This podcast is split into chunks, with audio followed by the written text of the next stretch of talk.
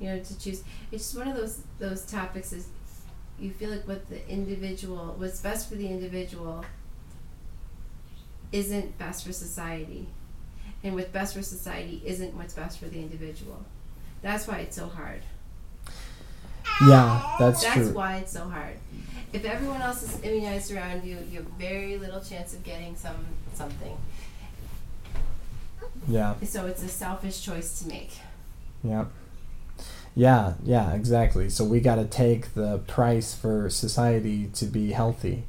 And that is an interesting thing, you know, the vaccine thing. I wonder...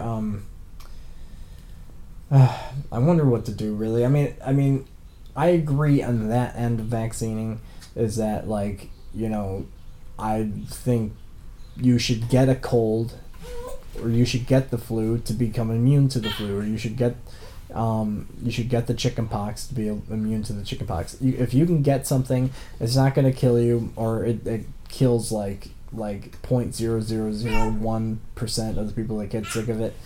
Then, you know, I would say let's not mess with it, you know? Let's not do it unnecessary messing around with shit if we, you know, maybe it's a prevention thing, but really it's sounding more like a comfort thing. We want to just take away all pain, you know? We don't want to just make it so that people don't die. We want to make it so that no one ever has to experience the mumps anymore or whatever, you know? And also, you know what, we're saving ourselves from dying, but we're not really any...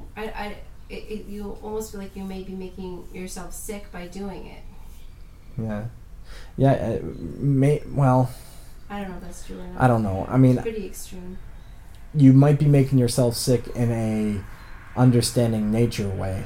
Like, it's creating a world that is outside of nature. It's like this kind of world that we live in that is like a cookie cutter version of nature. We've made ourselves boxes that keep out all weather. We don't have to feel the wind unless we want to. We can make it hot if we want to. We can make it cold if we want to, if we have air conditioning. We got this perfect little environment, and we are even starting to pick away at sicknesses, taking little discomforts and picking them away so that we have this, like, just completely uneventful, normal life without experiencing pain or harm or anything, and we can be happy and explore our wonders and thoughts, this like this human ideals of, you know, which usually is expense of something else. Those people that are having a good time in wherever in the United States, basically, like being able to even have time to play an instrument, to have a rock band, to try an art, to try to write a book, that's a privilege that many people in this world don't even have, or even just to have the education to know how to do something like that. And so we, you know, we've created a very, very unnatural world that is, well, or what is natural? I mean, but at least it seems like an unnatural world because everything's different from how our world is. And so we look out there and we see animals in a very unnatural setting too, and that's so easily to see that the cows would be so much better if they were in their natural world, you know? That it seems like anything that is natural always seems to be the best. Seems to be the best for them, but I don't know. Maybe a cow's life was real stressful in the wild. I don't know. I mean, does a deer, like, is it? What do you think? Is a deer happy? I don't know. I think cows are probably, like, how old are cows? How old do they get? No, like when do cows become cows? Yeah. Like full grown? Fully matured? Like where did cows begin? Oh, like in evolutionary? Yeah. Oh, my dad is really into that. I think the varieties didn't happen till man.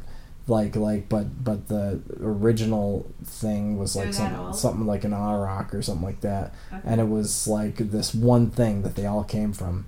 And it was somewhere, I don't, who knows where, but they was probably wild and they really ran free and they were probably smaller. They were probably something that was kind of related to like wild buffalo. How many bulls do you have in the wild? What's that? I've never thought about cows in the wild before. Yeah. So that was a long time ago and they would have horns like that, you know. But yeah, I mean, I think it might have been just a case of like, maybe if, you know, things like that obviously were hunted, I'm sure. And it's probably like, you know...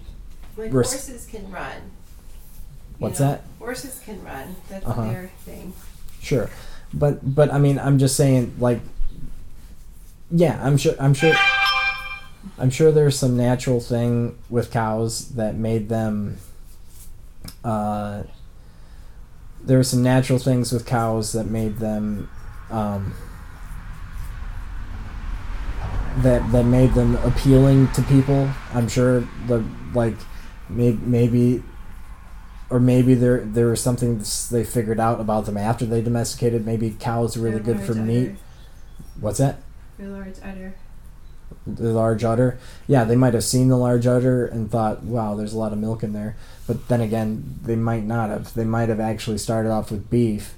And I would guess because they probably hunted them first. And then they were like, well, you know, domestication works a lot better. And then they started putting them in cages and feeding them.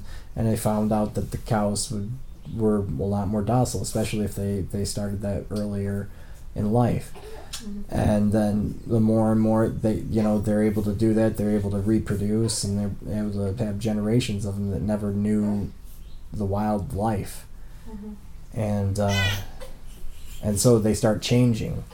They actually, I mean, it really is true, like how quickly something's environment changes like that, and the animals start changing with it. Are you ready to go sleepy? You know? Sarah? I lost it. Like the foxes, they said like there was some experiment in Russia where they put a whole bunch of foxes that were being bred and kept for their traits and then not for their others. And so if they found a docile dog, a dog that was good with humans or was just really nice, they would keep that not the dog but that they would keep that fox, and they would kill the other ones. And they did it under the skies because it was in Russia and they couldn't do it. They had to do it secretly, kind of. He did it in the disguise of calling it a fur place, a fur trapping, you know, operation. Uh-huh. And so he would make the furs out of the ones he killed and keep the rest. And little by little, the foxes started changing. Like they started to change. Actually, it didn't even take that long. Like it took within 10 years, I don't know, maybe even less, 5 years, they started getting droopy ears. They started looking more and more like dogs. Wow. Modern day dogs. They started just becoming this form of a domesticated, like, trait, like, wild animal that comes up once in a while. It's like a trait that comes, yeah. And, So the cows probably have the same situation. The cows changed their shape, and then they started breeding them for their properties, like for instance, or they probably started manipulating them for their properties, like the same deal. You know, it's like it's almost like taking evolution in your own hands. It's like playing with God almost. They will breed the cows to the ones that have good milk, for instance. And then the ones... Yeah, that's what I mean. Like, these are not natural animals anymore. No, they aren't natural. That's what I mean. Like, they wouldn't survive without you. Yeah, and so they found the ones with the bigger udders, and when they started to figure out that they could milk them, and then the ones with the bigger udders gave more milk per cow. Remember that time that that cow was dying? And they keep going, think of that 1,000 generations later, and you get a Holstein. Right. Remember that time that cow was dying and I sat with it for so long that night, and then the next day John cut off its head?